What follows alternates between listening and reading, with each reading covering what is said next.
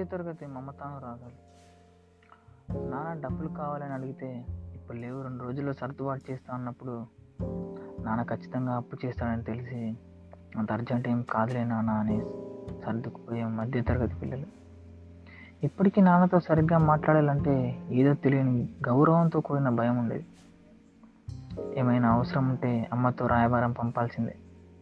మన ఇంట్లో వాళ్ళ బర్త్డేస్ అయినా వెడ్డింగ్ యానివర్సరీస్ అయినా డైరెక్ట్గా విష్ చేయాలంటే ఏదో తెలియని మొహమాటం. మధ్య తరగతి అంటేనే అన్నింటినీ మేనేజ్ చేయడం కుటుంబ పరిస్థితిని దృష్టిలో పెట్టుకొని ఎన్నో ఆశలను చంపుకొని బయటికి నవ్వుతూ బ్రతికేస్తాం.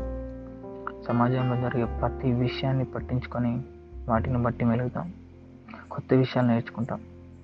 ఇంకా మనం తిరిగే సమాజంలో విలువలు బతికే ఉన్నాయంటే దానికి మధ్యతరగతి మనుగడే ఒక మంచి ఉదాహరణ.